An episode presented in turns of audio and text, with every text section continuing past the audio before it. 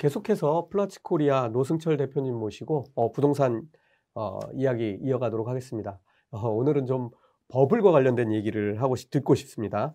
어, 전문가들 의견도 엇갈리고는 있지만 이제 서서히 고점이 다가오는 게 아니냐라고 집을 사야 하는 사람도 기다리는 것 같고 어, 또 뭐 전문가들도 어, 좀 위험해지지 않나 하는 그런 의견들이 있는데요. 뭐 어떻게 보십니까? 아, 고점이 다가오는 것이냐? 네. 네. 음, 대부분의 사람이 고점이라고 생각하죠. 네. 그래서 저도 일반적인 얘기로 한다면 지금이 고점으로 올라와 있다. 네.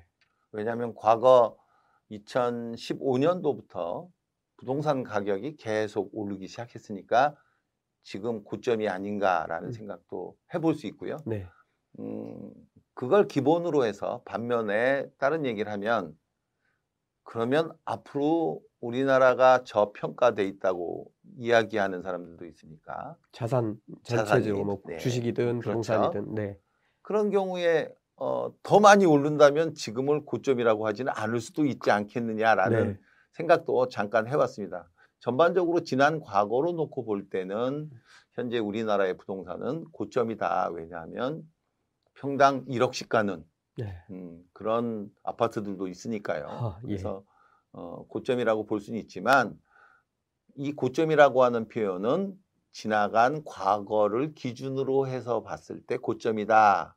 다만 전반적으로 지방도 이제 음, 평당 1억씩 가는 상황이 생긴다면 지금은 고점이라고 볼 수 없을 수도. 있겠죠. 그런 예. 차원에서 아, 지금이 어, 고점이긴 하지만 어, 고점이 아닐 수도 있는 거에 한 10%의 가능성을 줄 수는 있겠죠. 예, 그런 분들 의견을 들어보면 뭐 전 세계가 지금 다 돈 풀기를 하고 있고 우리도 뭐 명분이 없어서 또는 재원이 없어서 돈을 못 풀고 있는 정도로까지 이렇게 보이는데요. 이게 아마 더 더욱 집값을 끌어올리는 역할을 하지 않을까 불쏘시개처럼. 음. 어 근데 뭐 어 저도 그런 우려는 좀 하고 있는데 그런 쪽 이라는 말씀이시죠? 예, 그렇죠. 그 고점이라고 하는 지- 그 이야기들은 이미 오래전에 오래됐죠. 나왔죠. 네. 오래전에 왜냐하면 아파트라고 하는 걸 우리는 주거용으로 생각했지 네. 투자용으로 생각하지 않았기 때문에 네, 그렇죠. 그리고 지금까지 아파트는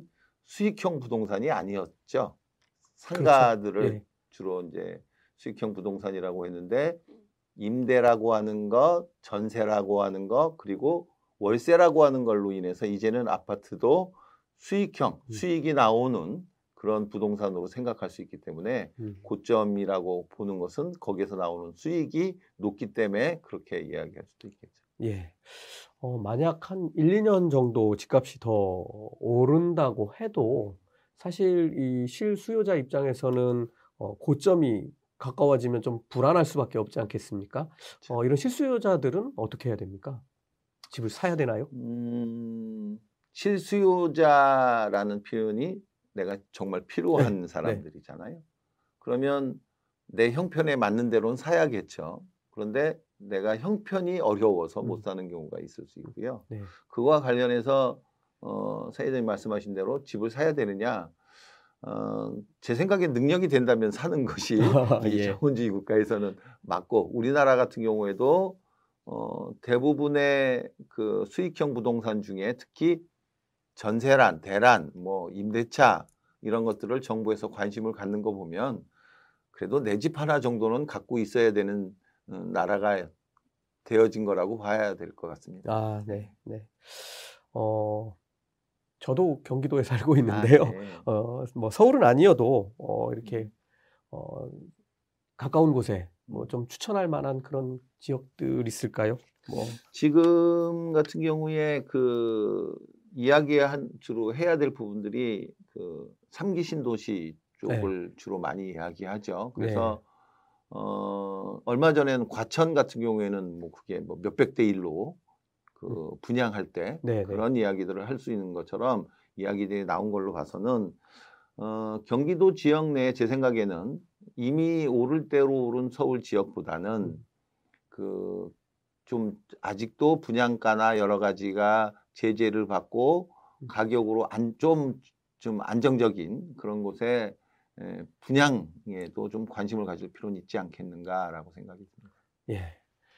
어, 집을 가지고 계신 분들 입장으로 좀 바꿔서 좀 한번 아. 생각해 보겠습니다. 어, 뭐 미래는 알 수 없고, 음.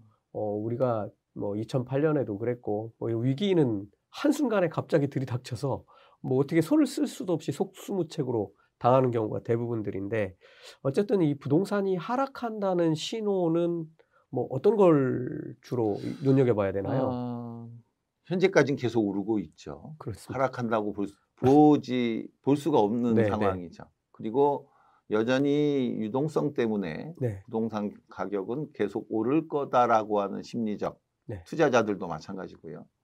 그리고 어 제가 아는 또 한 분은 서울에 살고 있었는데요. 귀농하셨어요. 네, 어, 귀농 왜 하냐고 했더니 서울에 있는 아파트를 팔아서 요 가까운 화성, 동탄 이쪽에 아파트를 사고도 여유가 된다. 힘들게 살 필요가 있느냐. 그래서 자기는 서울로 음, 출퇴근이 가능한 곳에 어, 서울에 있는 아파트를 팔아서 어, 하겠다. 그리고 어, 귀농 귀농한다. 그리고 가까운 도, 농촌의 향기도 맡겠다. 뭐 네. 이렇게 하시는 분도 있는데요. 실제로 또 그 반면에 서울 지역으로 들어오려고 하는 분들도 있지 그렇죠. 않습니까? 예, 예. 그- 그런 부분에 비하면 이 서울 지역의 아파트 가격이 어, 현재로는 이겨낼 수 있는 버틸 수 있는 정도이냐 아니냐의 문제인데요. 여전히 서울 지역은 음, 공급에 비해서 수요자들이 사고자 하는 사람들이 많기 때문에 여전히 가격은 오를 것이고 그거와 관련해서 어, 하락은 아직 생각을 안 하는 음. 경우가 있을 것 같습니다. 네, 네. 뭐 대부분 뭐 전 세계 정부의 스탠스들이 전부 앞으로 금리 인상 몇 년간은 없어 뭐 다 이런 스탠스를 음. 취하고 있기 때문에 어 대부분 다 그렇게 생각들 하고 있는 것 같고 또 그렇게 해서 집값이나 주식이나 계속 밀어 올라가는 것 같습니다. 어 그런데 이제 만약에 정말 한번 시뮬레이션을 해본다면 이게 좀 어 이거는 뭐 금리 인상도 하는 것 같고 전체적으로 그렇게 되면 어, 대출을 끼고 있는 사람들이 어려워지면서 집값이 오르는데 한계가 온 것 같다라는 느낌이 왔을 때 집 한 채인 사람, 내 집 하나 가지고 있는 사람하고 여러 개를 가지고 있는 사람들 어떤 식으로 대응하게 될까요? 어, 제가 알기로 현재 저희 사무실에 네, 어, 임대 아파트 그러니까 올 6월 달에 이제 종합소득세 관련해서 뭐 양도세 이런 저런 얘기들이 나오지 않습니까? 네. 그래서 임대주택을 과거에는 정부에서 지원해주고 많이 했는데 지금은 임대주택자를 죽인다, 음, 어렵게 한다, 앞으로 어렵게 할 것이다, 라고 하는 것 때문에 음, 임대주택을 매각하려고 내놓은 물건들이 많다라고 네. 하는 그 중개소의 얘기들을 들었는데요. 보통 어, 적게는 1, 200채, 어. 많게는 한 100단위로 500에서 1000채 정도를 갖고 임대 사업을 하던 분들도 계세요. 아, 네. 근데 그분들이 대부분 전세를 끼고 또는 월세. 그래서 보통 우리가 그 투자할 때 이야기할 때 인컴 게인이냐, 캐피탈 게인이냐, 즉 음. 임대 소득을 얻을 목적으로 할 것이냐, 갖고 있던 부동산을 매각해서 나중에 얻는 자본이득이라고 하는 음. 야, 우리가 양도 차액 네, 이렇게 표- 표현하지 않습니까? 그걸 얻기 위한 것이냐라고 볼 때 그동안은 많은 사람들이 자본이득을 목표로 했다면 지금은 이제 월세를 그렇죠. 음, 해서 임대소득을 얻으려고 하는 그 그런 분들 일가구 뭐 2주택, 3주택 있는 분들도 어렵다. 음. 이제 월세 받기도 어렵고 뭐 그런 부분들에 대한 이야기들이 많이 있는 것 같습니다. 예. 자, 이게 이제 거꾸로 내려가는 상황을 놓고 얘기하니까 뭐 재밌어지긴 합니다. 네. 집값이 하락하면 음. 사실 저도 그랬던 경험들이 있는데 어 이게 갑자기 집값이 먼저 내려가고 전세금은 음.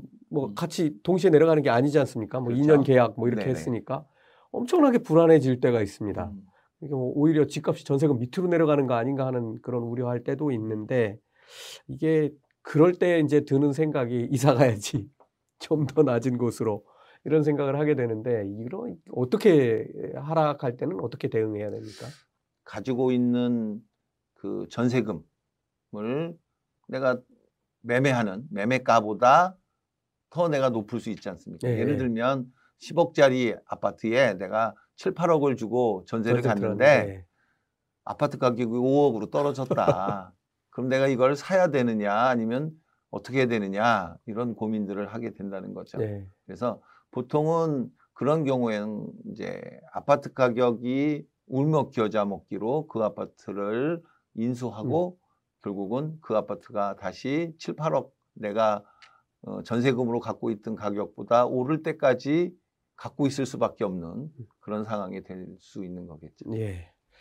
자, 좀 그러면 미래로 좀 가보겠습니다. 그 어, 우리나라에서 가장 선호하는 이 아파트 어, 10년 후에도 사람들이 선호하는 형태가 될 거라고 보십니까? 음, 지금도 대부분은 아파트 주택이 여러 종류죠. 네네. 다가구, 다주택, 다세대 뭐 여러 관련된 거고요. 그다음에 어, 자금이 여유가 있는 사람은 근린 생활 주택으로 해서 1, 2층에는 상가를 주고 네. 3, 4층이나 4층 맨 위에 주인이 살면서 월세 받아서 생활하는. 예. 그런데 지- 지금같이 점점 아파트와 관련된 것들이 하락하고 또 상가가 하락한다라고 하- 하더라도 주거 시설은 변하지 않을 테니 음. 어, 10년 후에도 이 주거 중에 주거 시설 중에도 우리가 그 주택보다는 아파트를 주택 중에서도 아파트를 선호하기 때문에 아파트를 선호하는 한 10년 후에도 아파트 가격은 음. 하락하지 않을 것이다라고 주로 어, 생각하고 있죠. 예. 그 20년, 30년 정도를 놓고 보더라도 아파트 투자가 옳은 것인지 이런 생각도 조금 듭니다. 음, 어, 요거 하나 말씀을 좀 하나 더 부탁드리고, 어, 왜 이런 질문을 드리냐면, 어, 우리나라 같은 경우는 이제 작년 하반기부터, 어, 사실은 뭐 2019년이군요. 2019년 하반기부터 인구가 정체하고, 줄어들기 시작했는데, 실질적으로 가구 수는 뭐 1인 가구, 2인 가구 많아지면서 훨씬 더 늘어가고 있는 그런 상황이지 않습니까? 어, 이렇게 되면 결국 뭐 소형 주택들에 대한 수요가 끊임없이 계속 늘어간다는 느낌이 드는데 어, 그 부분 전망 어떻게 하시는지 좀. 그러니까 이제 어, 첫 번째 아까 말씀하신 2, 30년 후에도 아파트 투자가 오를 것이냐라고 하는 부분은 어, 10년이나 20년이나 30년 주거 상태가 변하지 않는 한 아파트 주거 시설에 대한 것들은 어, 계속 오를 것이다. 왜냐하면 그 부분에 대한 것이 과거에는 대가족 제도에서 소가족 1인 가구로 네. 바뀌기 때문에 단 아파트라고 하는 게 평형에 따라서 네, 예를 들면 과거에는 뭐 45평이든 38평이든 이렇게 큰 평수의 대가족들이 살았다면 지금은 소형 가구, 네. 소 어, 1인 가구 이렇게 가기 때문에 같은 아파트라 하더라도 면적 대비 가격들이 달라질 수 있다. 그런 차원에서 2, 30년 후에라도 아파트는 음. 변함이 없다라고 보지만 그렇다면 과거처럼 그냥 똑같은 평수도 똑같이 오를 것이냐 요거에는 좀 생각해 봐야 된다라고 네. 말씀을 드릴 수 있을 것 같습니다. 예, 감사합니다. 어, 오늘은 그 우리 부동산 시장이 어, 얼마나 어, 성장해왔고 정말 거품이 낀 것인지 그리고 어, 얼마나 더 오를 수 있을지 그리고 하락한다면 어떤 일들이 벌어질지 어, 이런 것들에 관해서 오늘 노승철 대표님 모시고 살펴봤습니다. 고맙습니다. 네, 수고하셨습니다. 감사합니다.